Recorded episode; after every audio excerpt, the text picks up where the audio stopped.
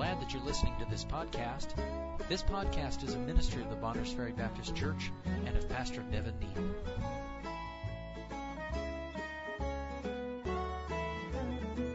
Luke chapter 1. We're just going to read verses 39 through 45, so beginning in verse 39. It says, And Mary arose in those days and went into the hill country with haste into a city of Judah and entered into the house of Zacharias and saluted Elizabeth. And it came to pass that when Elizabeth heard the salutation of Mary, the babe leaped in her womb, and Elizabeth was filled with the Holy Ghost. And she spake out with a loud voice and said, Blessed art thou among women, and blessed is the fruit of thy womb. And whence is this to me that the mother of my Lord should come to me? For lo, as soon as the voice of thy salutation sounded in mine ears, the babe leaped in my womb for joy.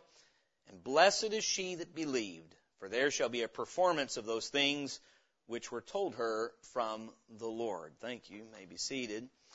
Uh, you, I believe, if not everyone, just about everyone in this room would be familiar with the context. We looked at part of this scripture this morning, in the context of this this brief piece of scripture where Elizabeth uh, is about to have John the Baptist. Mary has just found out, so this is Elizabeth according to the Bible, Elizabeth's sixth month of pregnancy. She hid herself for five months.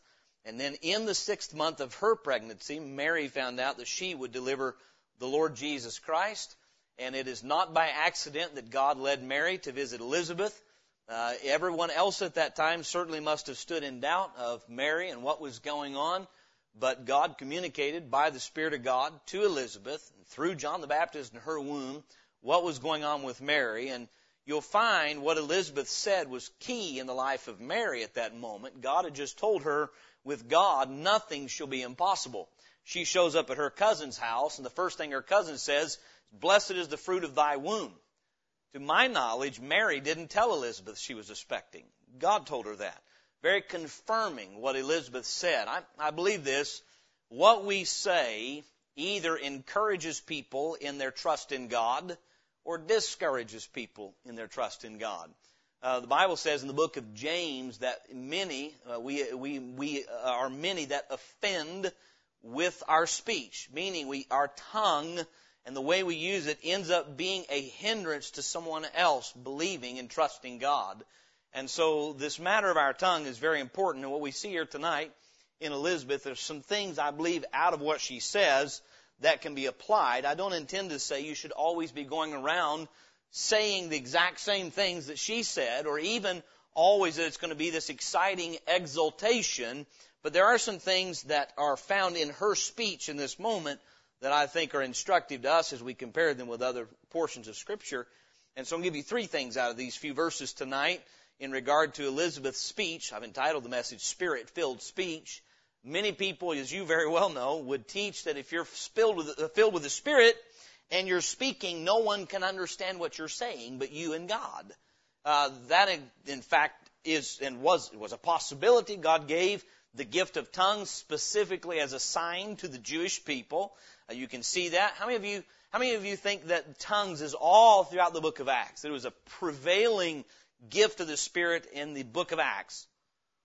If you study the book of Acts, tongues is only mentioned three times, to my knowledge. Three times. It's Acts 2, uh, for sure. I believe then it's Acts 10 with Cornelius, and then again with, in Acts, I believe 19, where six men are baptized, receive the Holy Spirit of God, and speak in tongues. Each and every time when they spake in tongues, it was signifying that they had received the Spirit of God just like the Jewish people had. It was to signify that the gospel has broken down the barrier between Jew and Greek, and that the evidence of the, of the indwelling Holy Spirit uh, was that they were, they were enabled to speak in a, a tongue, which is a language which they had not previously learned or known. Paul, and we'll get into this, Paul gets very clear that in 1 Corinthians 14 there are some rules to govern that. So I say all that to say uh, there's a number of instances in the Bible where someone's filled with the Holy Ghost, and as such, they speak. And you'll never find that when they got done speaking, no one knew what they had to say, but boy, it was amazing the gibberish they spoke in. Now, when the Spirit of God is in control, the last aspect of the fruit of the Spirit is temperance. When the Spirit of God is, is in control of our lives, we don't lose control of ourselves. We operate under His leadership and rule. And so then when, and I say all that just by way of introduction, for the crowd, and by the way, we don't ever need to shy away from teaching about the Holy Spirit of God. Be very careful how we speak about the Holy Spirit of God because uh, we're warned about that. We're warned of the seriousness of the sin of blaspheming the Holy Ghost. I personally don't believe you can do that if you're saved. But for those who are unsaved, to blaspheme the Holy Ghost is an unforgivable sin.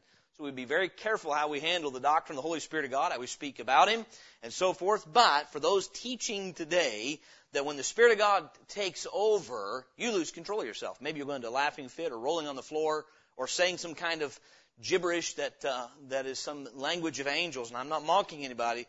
That's not what we find in the Bible. Uh, when when the Holy Spirit of God is in control, uh, then temperance is in the life, and our speech is going to be directed according to His will and in, in compliance with His word. So, as I said, let me give you three simple things tonight about Elizabeth and her speech in this text. So, if we go back uh, to uh, the verses where we began reading, verse uh, 41 says, And it came to pass that when Elizabeth heard the salutation of Mary, the babe leaped in her womb, and Elizabeth was filled with the Holy Ghost. Now let me say this. Prior to the pouring out of the Holy Spirit of God in Acts chapter 2 on that group of believers, someone being filled with the Holy Ghost was very unique. Uh, the, the Old Testament saint was not indwelt by the Holy Spirit as we are. There was that, that, that, ha, that matter of dealing with our sins in finality had to be dealt with. Prior to that, God's presence or His Spirit could be experienced in a temple or in a tabernacle, and at certain times the Spirit of God would move upon somebody but to be filled with the Holy Spirit was not common. It was not something that was common, and you can read your Old Testament and find that. But once the Holy Spirit of God was poured out on the day of Pentecost, we not only can be filled with the Holy Spirit of God, Ephesians 5 says we are commanded to be filled with the Holy Spirit of God. Spirit filling, I'm afraid, has become much like godliness. Many associate being filled with the Spirit with heroes of the faith like uh, Hudson Taylor or Adoniram Judson or George Mueller. Some un, they didn't think themselves to be untouchable, but what happens is we are prone to exalt men in a way that allows us to be free from the responsibility we have to live our lives according to their example. Godly men are put in front of us not to worship, but to follow. I'm going to say that again. Godly men are placed around us not to worship, but to follow. We as humans are horrible about wanting to worship other men. God doesn't want that. And by the way, we as men, whoever we may be, if a preacher, a teacher, are responsible to make sure that that is not allowed ever to happen. There were some people tried to worship Paul, and he said, "Don't worship me." There were some people tried to worship Peter, and he said, "Don't you do that." Uh, there's an angel uh, in the book of Revelation, and John tried to worship him, and he said, "No, don't worship God." But we are prone as humans to want to admire somebody. I believe this many times to the point where we can do what I just said, where we think of being filled with the Spirit as they're an elite group of saints who are filled with the Spirit, and they are the elites, and we, all we can do is admire them. Not so. They are given to us to follow their example. So as we look at Elizabeth, she's filled with the Holy Spirit of God, as we are commanded to be, you'll find that entire household was filled with the Spirit. Zacharias was, Elizabeth was, and John the Baptist from the womb was. And so then uh, we find in her, and I point out her spirit filling to say this, the, and, I, and for outline's sake, we will consider the fountain, and I use that word on purpose, the fountain of her speech. All of us, our speech proceeds from whatever we're filled with. That's what Jesus said. Look at Luke chapter 6, if you would. So as we look at this message tonight, the first thing you can see is that Elizabeth had a fountain inside of her. There, there was, there was, her heart was full of something and it came out of her mouth. Luke chapter 6, verse 45. I'll say this, we have rules in our home about what kind of speech is allowed and what kind of speech is not. Some speech will, will bring a reprimand. Uh, some speech, a rebuke, if you would. Some will bring discipline, some kind of, of discipline, biblical discipline, uh, because there are rules. But may I say, all those rules will not make my children grow up and talk right.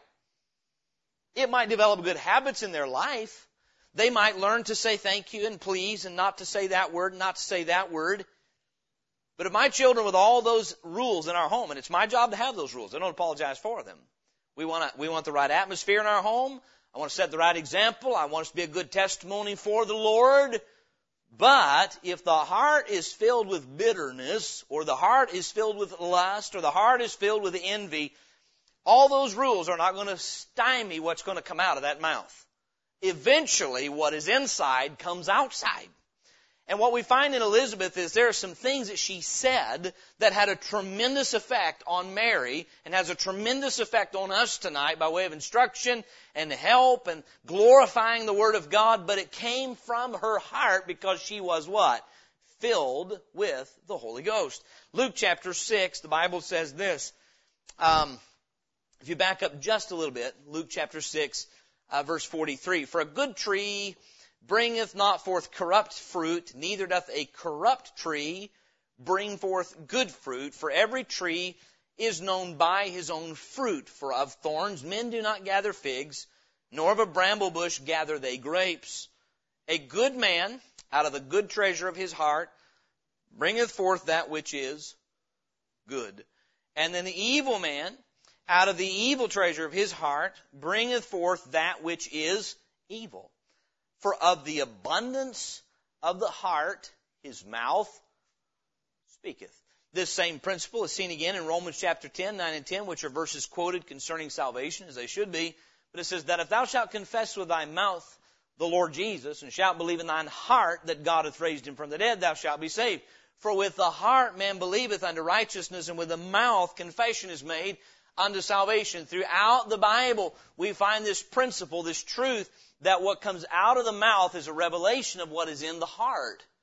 That out of the abundance of the heart, the mouth speaketh. And so we find this with Elizabeth. Before it ever tells us anything that she says, it prefaces it with that she was filled with the Holy Ghost. Find me anyone in the Bible filled with the Holy Ghost using God's name in vain, uh, speaking of unclean things, making jest about foolish things. No, when they're filled with the Holy Ghost, the effect of their words is to to glorify God, to help the other person, the hearer, and it has that effect. So the fountain of her speech, she is under the influence of the Holy Spirit of God. And there's two things you have to notice here. To be filled with the Holy Spirit of God, number one, He has to be present. You cannot be filled with something that is not in you. and you and I both know He can be present, but not have the place He's supposed to. I believe, again, I believe this very much so, that we complicate the concept of being filled with the Holy Spirit of God. I've read different books on it, different articles on it.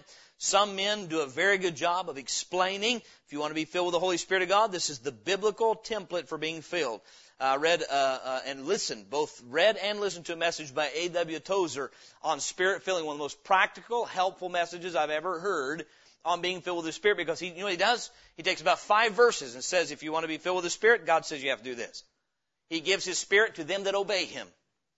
That's what Jesus said. He gives His Spirit to them that obey Him. He gives the Spirit to them that ask. That's right there. I believe in Luke chapter 18, Matthew chapter 10, I believe it is, that He says if you ask, He'll give His Spirit. Right? And there's a number of principles that God says are, are conditioned. Not, not, we're not talking about to get saved, but you have the Spirit present once you've believed on the Lord Jesus Christ. He gives you His Holy Spirit to indwell you so he must be present, but his presence doesn't mean you're filled. If he's going to fill you, he must be given the proper place.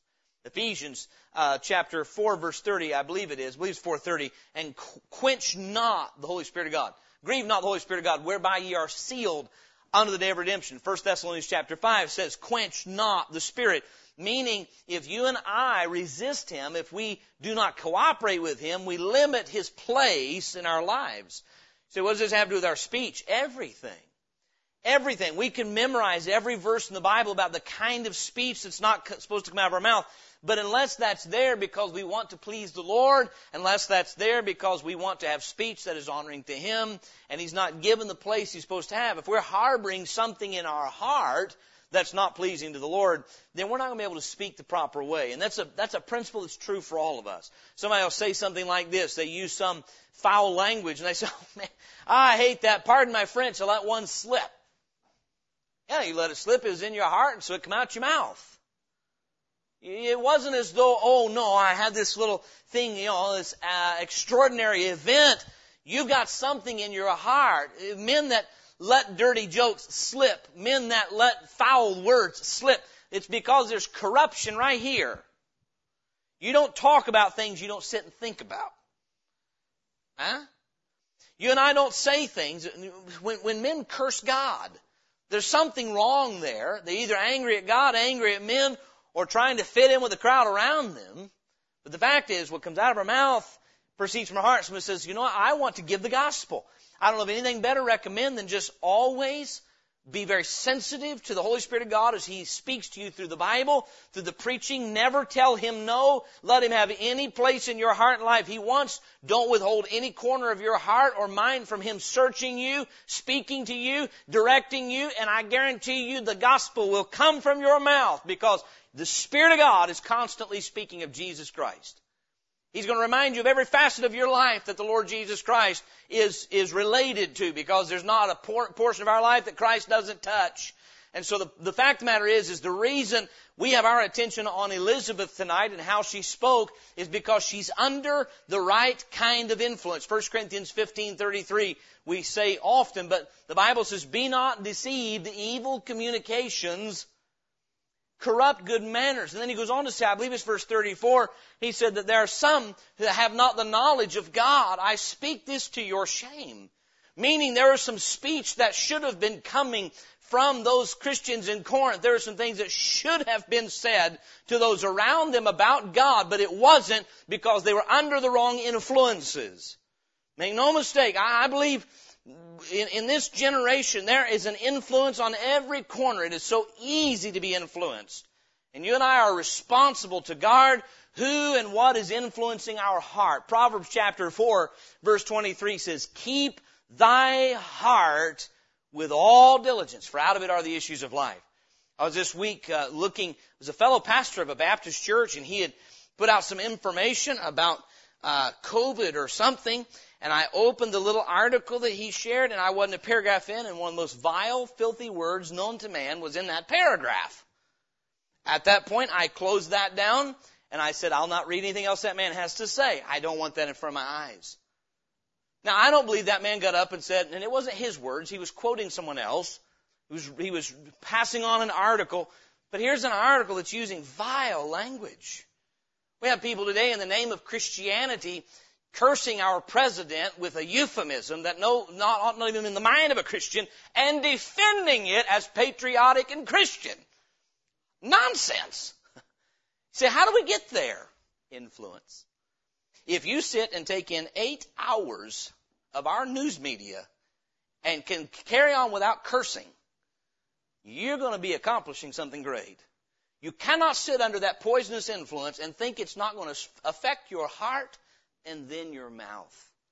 In contrast, you take the time to sit at the feet of the Lord Jesus, soak in the Bible, memorize it, quote it as you face temptation, answer it with God's Word. If you don't know God's Word, dig in there and find it and saturate. That's the word I want to use. Saturate your heart and mind with Bible, and it'll change the way you speak. That's what she did. Elizabeth was saturated with the Word of God, saturated with the Holy Spirit of God. That's what it means to be filled. Let me ask you something. If you fill a man with alcohol, is it going to change the way he talks? Oh, you better believe it. It's going to change how he talks. It's going to, are you going to be able to understand him better or worse? You, know, you may not be able to understand him. It may be gibberish, nonsense. There are those that say you need to get drunk in the spirit. You will not find that in your Bible. So Pastor, that's what Ephesians 5.18 says. No, it isn't. It says, and be not drunk with wine, meaning don't put that substance in your body that takes over and influences you and causes you to lose control. Be not drunk with wine when is excess. Excess means loss of control, loss of restraint, right? And be not drunk with wine when is excess, but in contrast, be filled with the Spirit, just like wine will influence your walk and influence your talk and influence your conduct by making you lose control. When you and I are filled with the Spirit of God, saturated with the Word of God, filled with the mind of God, it will control every aspect of our life, but not to loss of control, but to temperance. That's how we find Elizabeth. Someone says, I have a real problem. I have a real problem with this speech. I say things I shouldn't say. What's the answer? Focus and concentrate on giving the Spirit of God the place He has to have in your heart because in that area of life He's not in control. You, you trace back, if it's backbiting, if it is slander, if it is hateful speech, whatever it is, you trace that back. That's a heart issue. Somewhere there's an influence on the heart that is directing my tongue, and you say, I don't know what it is. Then get on your knees and ask the Lord, Lord, you know I got some speech that's not right. Would you show me what it is in my heart that is producing that speech? I've watched sometimes, the Spirit of God, I'm certain, brings it to my attention, how I'll answer someone. Well, my goodness, where'd that come from? Some level of frustration or irritation or anger in my speech. And that's what I find out. If it's in my speech, it's in my heart. And he can trace it right back and say, this is where you're getting out of kilter, right here. My point is this. Elizabeth gives us an example tonight of the kind of speech we ought to have because she was under the right influence. The fountain of her speech was the Spirit of God. She was under His rule, His control, and His influence. You and I cannot be filled with the Spirit if every time, I'll say this, move on, he speaks to us about something in our life and we explain away the conclusions He wants us to come to. The Spirit of God does not merely fill us with the knowledge of God's Word. He instructs us in wisdom, meaning He takes what the Bible says, applies it to our life in a very practical way, so that if we're going to believe what this says, it's going to determine how we live. And if what He says never affects what we do, we're not going to be filled. There's no way. And so then, Elizabeth, on the other hand, was a person that had yielded her. You can read about her character as we did this morning. She's a woman walking in the commandments and ordinances of the Lord blameless, meaning there was no part of her life that she was saying no to God. None. I, I want to reiterate this now. That's not what the whole message is about. But there's no way to produce the right kind of speech if I've got some facet of my life where I'm telling the Spirit of God no. If I could give any counsel, when the Word of God is applied to your life, directing a decision, Please don't ever say no to God. That's called quenching. That's called grieving. That saying no to God will affect your life. It'll affect your family. It'll affect your church. It'll affect your community. Say how? Your light gets put under a bushel. Ask something. If we started turning lights out in here, would it affect all of us? When you and I quench the Spirit of God, what we're doing, we're, we're, we're putting down His light. But when He directs, as with Elizabeth, she walked in all the commandments and ordinances of the Lord blameless, meaning there was no part of her life the Lord was not allowed to rule, control, and direct. Therefore, she was filled with the Spirit. And the fountain of her speech flowed from that relationship with God. The, the filling of the Spirit speaks of fellowship with the Lord without restraint or grievance of Him. All right, so the, the fountain of her speech was the filling of the Spirit. Number two, we can look and see the framework of her speech. Let's consider what she actually said. So we know she's filled with the Holy Spirit of God, but if we're back there in Luke chapter 1, we can look at how she used her speech. Here comes Mary. She is under the influence of the Holy Spirit of God. Mary walks in. John the Baptist leaps in her womb. She is recognizing of some things that the Spirit of God's communicating to her heart and mind, and so she is going to speak the truth to Mary. Uh, we've been dealing with speaking the truth. Well, she's going to pipe up and speak the truth to Mary. It says in verse 41, It came to pass that when Elizabeth heard the salutation of Mary. The babe leaped in her womb, and Elizabeth was filled with the Holy Ghost. Verse 42. And she spake out with a loud voice and said, Blessed art thou among women, and blessed is the fruit of thy womb. And whence is this to me that the mother of my Lord should come to me? For lo, as soon as the voice of thy salutation sounded in mine ears, the babe leaped in my womb for joy, and blessed is she that believed, for there shall be a performance of those things which were told her from the Lord. And then Mary will begin to speak after that. First thing I want you to consider about Elizabeth's speak is, that, the speech is that she spoke with clarity. When it says she spoke with a loud voice, I don't think it simply means she starts, Blessed is the fruit of thy. she spoke where she could be heard. You know what? When we're going to speak the truth, we need to speak it where it can be heard. How many times do we speak the truth in a whisper because we're afraid somebody might hear it? Eh? Now, I'm, i understand it's just Elizabeth and Mary, and I don't want to make an application here that's not here, but I do know this.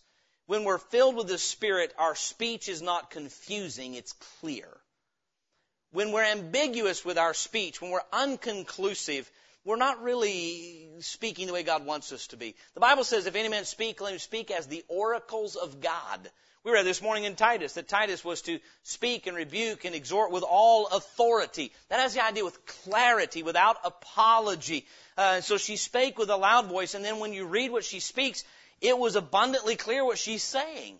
She calls the little one in Mary's womb small enough at this point, I don't think Mary had any physical evidence to look at for you to know she was expecting. She just found out. And the fact of the matter is that uh, Elizabeth is speaking under the direction of God, and what she said did nothing but clarify and confirm what Mary already knew to be true. And I'm getting a little ahead of myself. But when we're speaking the truth and we're under the filling of the Holy Spirit, we do not create darkness, we communicate light.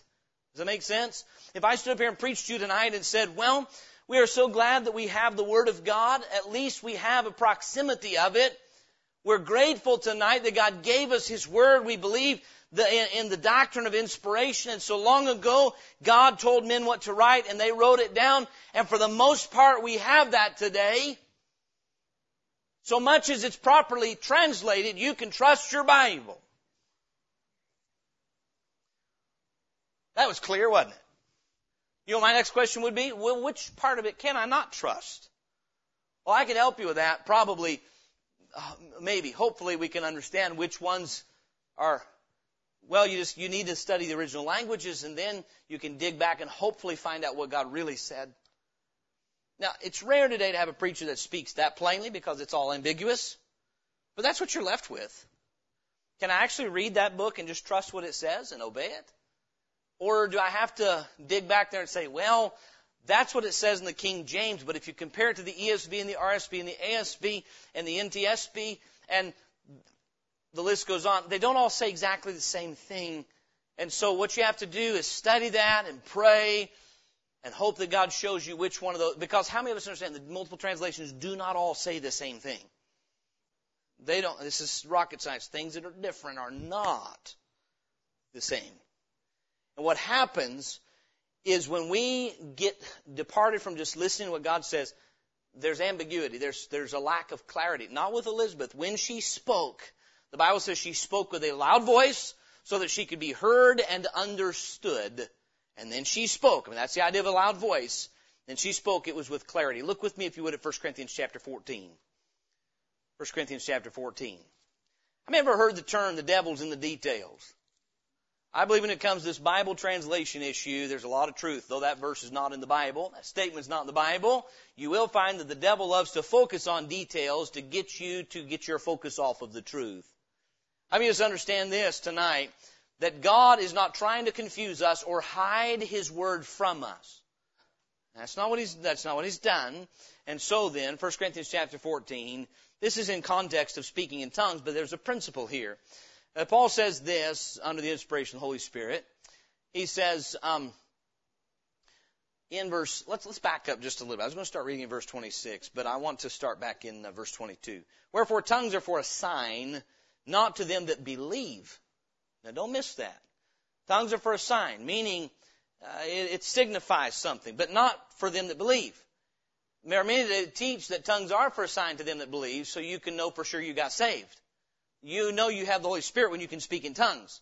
Well, wait a minute. It says here it's not a sign to them that believe, but to them that believe not. But prophesying serveth not for them that believe not, but for them which believe. Prophesying is preaching, proclaiming God's word, either forthtelling or foretelling. Verse 23. If therefore the whole church be come together into one place and all speak with tongues and there come in those that are unlearned or unbelievers, will they not say that ye are mad? But if all prophesy and there come in one that believeth not or one unlearned, he is convinced of all. Now Paul would not fit today's church. He is judged of all. Paul is advocating judging. Oh my, my. Verse 25. And thus are the secrets of his heart made manifest, and so falling down on his face, he will worship God and report that God is in you of the truth. How is it then, brethren, when you come together, every one of you hath a psalm, hath a doctrine, hath a tongue, hath a revelation, hath an interpretation, let all things be done unto edifying. If any man speak in an unknown tongue, let it be by two or at the most by three, and that by course, and let one interpret. He's, by course means one at a time, not all at the same time. But if there be no interpreter, let him keep silence in the church, and let him speak to himself and to God. Let the prophet speak two or three, and let the other judge. If anything be revealed to another that sitteth by, let the first hold his peace. For ye may all prophesy one by one, that all may learn and all may be comforted, and the spirits of the prophets are subject to the prophets, for God is not the author of confusion, but of peace, as in all churches of the saints. Goes on to say uh, in verse 30, uh, 36, 37, if any man think himself to be a prophet or spiritual, let him acknowledge that the things that I write unto you are the commandments of the Lord. We find this when we read our Bible. It is conclusive, it is decisive. God communicates. Even when He communicates, we may read something and say, Well, I understand exactly what God's saying. I don't understand all that it means. I want to say this. When, when Elizabeth spoke, the framework of her speech was that what she said was clear. That tells me a number of things. Again, it's not creating confusion, but it's just speaking the truth. She is speaking what she knows to be true uh, from the Lord. So there's clarity in her speech. Number two, we find consistency in her speech. What do you, you say? What do you mean? Everything Elizabeth said was consistent with everything God had already said. She didn't say something new that was in conflict with what God had said. God had told Mary, you're going to conceive and have a child, and he shall be, he's come to save his people from their sins. He had communicated clearly that the one in Mary's womb was the Christ. There was no conflict between what God told Mary, what God told Joseph, and what God told Elizabeth. We act today, many today, including preachers, act like, well, there's really a lot of confusion about what the Bible means. There are some places God's not clear on what He means. But there are places He's very, very, very clear. And when someone says, well, God gave me a revelation, I know the Bible says, but, about that time in your heart and mind should go ding, ding, ding, ding, ding, ding, ding, ding, bells, whistles, red flags flying everywhere. I know the Bible says, but God gave me a revelation. If God gave you a revelation, it will not contradict anything He's already said. It'll always be consistent with everything He's already said. And so when Elizabeth spoke, did she say anything Mary didn't know? When she said, what is this that, my, that the mother of my Lord should come? To Mary go, I didn't know the one in my womb was the Lord. No, she knew that. There was no contradiction, no conflict. How many just know that the, no prophecies of the scriptures of any private interpretation? I get asked about this often because we go to doors and try to talk to people and they say, well, you know, the Bible has many interpretations. And I always say, nope, it doesn't, actually. There's only one. They say, oh, no, I mean, all kinds of people. Well, all kinds of people may put their interpretation on it, but God says there's only one. Well, how do you know which one? You know, he is alive to interpret his own book. You know what I believe is a key for, for why many times you're getting mixed messages from pulpits and from teachers? I think it goes back to the fountain of speech. Often the speech is not flowing from the Word of God, and the influence of the Spirit of God is flowing from one's own intellect, one's own reasoning. And when you know what? If you reason something out and I reason something out, we're very likely to come to different conclusions. But if God tells us the truth, we're both going to say the same thing. And the fact of the matter is that what, what Elizabeth spake, the framework of her speech, it was given with clarity. She spoke with a loud voice and was very concise in what she said. What she said was spoken with consistency. I'll read again 1 Corinthians 14:37. Paul says basically the same thing here. And then he says, if any among you think himself to be a prophet, uh, 1437, if any man think himself to be a prophet or spiritual, here's what we have to do. Let him acknowledge that the things that I write unto you are the commandments of the Lord. Meaning, he's got to first acknowledge that what I'm saying comes directly from the Lord, and what he has to say has got to be consistent with what the Lord's already told me to tell you. Well, that was kind of arrogant. No, the apostle was given authority to do that. I don't have authority to do that, but God gave him the authority to do that, pin down scripture, and here's what I would say. Somebody comes along and says, well, God speaks to me all the time. God communicates to me. Uh, I have certain, you know, things revealed to me from God. And I say, well, do you acknowledge that the words of the Bible are the commandments of the Lord? And they say, well, some, but, you know, some of that's there for men, and I don't have a lot of confidence in that. I'd say, I don't have anything to hear from you. Huh? When God is speaking and we're speaking, what we say will not contradict anything God has already said. So the clarity of her speech, consistency in her speech, but you know, in all of that, there was contrition in her speech, meaning a, a humility. Being filled with the Spirit does not raise us up with pride, it humbles us. That God would allow us to be a part of what He's doing. Look at one, uh, Luke 143. She says, And whence is this to me? Well, why do I get this privilege? That the mother of my Lord should come to me. Mary, you've showed up. You're bearing the Lord in your womb. And why did I get the privilege? You know what? When the Spirit of God is in control, it does not produce arrogance. It produces meekness. Meekness has to do with a proper view of oneself in light of the truth. And so then, here's Elizabeth speaking with a loud voice clearly, consistent with the truth that God had already delivered, but with a contrite spirit, she's humble. Number three, we've seen the fountain of her speech, the Holy Spirit of God, and her filling. The framework of her speech, her, her words were, were clear, consistent with the revealed Word of God already given, and given in contrition, a humble spirit. Number three, the fruit of her speech. Number one, her speech exalted the Savior and His Word. That's what contrition does. Again, if you read through what she has to say, she is consistently throughout her, her speaking exalting who the Lord is. She is amazed that the mother of the Lord would come into her home. She says in verse 42, she spake out with a loud voice and said, Blessed art thou among women, and blessed is the fruit of thy womb. And whence is this to me that the mother of my Lord should come to me? For lo, as soon as the voice of thy salutation sounded in mine ears, the babe leaped in my womb for joy. And blessed is she that believed. Now why is that?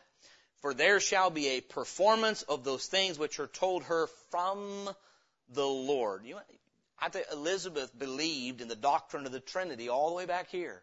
She's filled with the Spirit, calling the baby in the womb my Lord, and then saying the same Lord had promised to Mary that she would have this child. Meaning the little one inside of her was the same one that gave her the promise that he would be inside of her? Yep. See what I'm trying to say tonight is this. When you and I are under the influence of the Holy Spirit of God, nothing we say will degrade from the character of God our words will only be a testament to the fact that Jesus Christ is exactly who He says He is. When you and I have speech that's honoring to Him, you may not have to be saying, the Lord, my Lord, the Lord, my Lord, but the effect of speech that's under the Spirit's control is to verify that the Lord Jesus Christ truly is exactly who He claims to be. That was the effect of Elizabeth's speech, that the promises of God she, uh, were true. So Elizabeth's speech exalts the Savior and exalts His Word. Blessed is she that believed because there will be a performance, what we looked at this morning, of what God has told you He'll do. So the fruit of her speech exalted the Savior and His Word. Number two, she exhorted and encouraged a fellow saint. Here is Mary who's just been told with God nothing shall be impossible. And the first thing she hears when she steps into Elizabeth's home is God is going to do what He promised to do with you. You know what?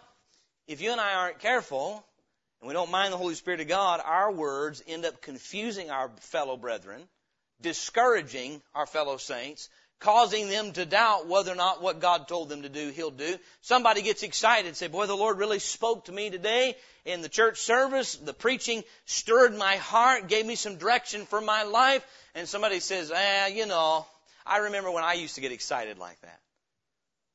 I remember when I would go to church and you'll get over it. Some seasoned saint all of a sudden becomes a wet rag on somebody else's life, not here. Elizabeth is the seasoned saint, and when Mary shows up, she says, Mary, you know this. God's going to do what He promised to do in your life. She encouraged Mary in doing what God had called her to do. She encouraged Mary in trusting and believing God's Word and expecting God to do what He said He would do. We should never be a source of discouragement from somebody else trusting the Word of God. And if we are, shame on us.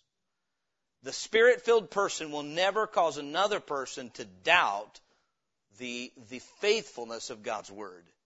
That's why I have major problems with men who claim to be preachers today using their Bible in such a way to leave you wondering whether or not you can trust every word of it. Something is wrong with that man who causes you to doubt the Word of God. If he's filled with the Spirit, and if I'm filled with the Spirit, you'll leave here saying, Praise God, I can trust my Bible. That's the Word of God, isn't it? Listen here. Either this is the Word of God or it's not. And if it's not, don't play the game and pretend it is. But if it is, trust every word. And I believe this tonight. When Elizabeth got done speaking, Mary didn't go, I thought God was going to use me to bring the Messiah. Maybe I was wrong. You know what? when God has spoken to a brother or sister in the Lord through His Word, our words should do nothing but confirm how right it is to trust the Word of God. Amen? And so then, the fruit of her speech was it exalted the Savior and His Word. It exhorted then a fellow saint. You know what she's saying? Mary, blessed, you're blessed. You've done what you ought to do. God gave you a promise. You obviously believed Him. Now God's going to do what He said. And that will give another E there is edifying to a fellow saint. You know why I say that? Because as soon as Mary shuts, uh, Elizabeth shuts up, guess what Mary does? She starts off doing the same thing Elizabeth was. Meaning now she knows, praise God, then I've got some things I need to say. You know what? This ought to be the effect of one Christian and one believer on another believer to say, I knew it, I knew it, I knew it. God spoke to me. God's working in my life. This is what He gave me. You should never, I should never. Somebody comes and says, Can man, can I tell you what God gave me out of my Bible reading? Oh boy, here goes another spiritual saint day. Well, aren't you the spiritual one today, getting things out of your Bible reading? You ever seen Christians act like that? Act like being spiritual is some kind of a sin? Act like talking about the things of God is somehow uncool? That's what the world does. Let them have it. You and I ought to encourage each other when God speaks to us and gives us direction, when all too often we play Joseph's brethren and say, well, here comes that dreamer. you with me? Not Elizabeth. Spirit filled speech gives clarity, consistency, and contrition. The fruit of that is exalts the Savior. It, it lifts high the Lord and His Word. It exhorts the person who's trusting Him encourages them to continue and thereby strengthens them, which is where we get the word edify, in their faith in the Word of God. Tonight, I don't know about you. I don't want my speech to confuse somebody. I want my speech to make things abundantly clear. I don't want the lost person to walk away saying, well, they came to my door saying they were going to give me some good news, but I couldn't quite tell what they were saying. They said they could tell us how to be saved, but I'm more confused than I was when they showed up. At least I ought to leave knowing they have a decision to make. You either believe that God will save the person who trusts in Christ or you'll be condemned if you don't. They ought to at least know the truth as we have opportunity to speak. And if we're talking to one another and we speak about the things of the Lord, we shouldn't discourage one another from trusting the words of the Bible, the Word of God. Our speech should encourage others to trust what God says, edifying each other, strengthening one another, in doing the will of God in our lives.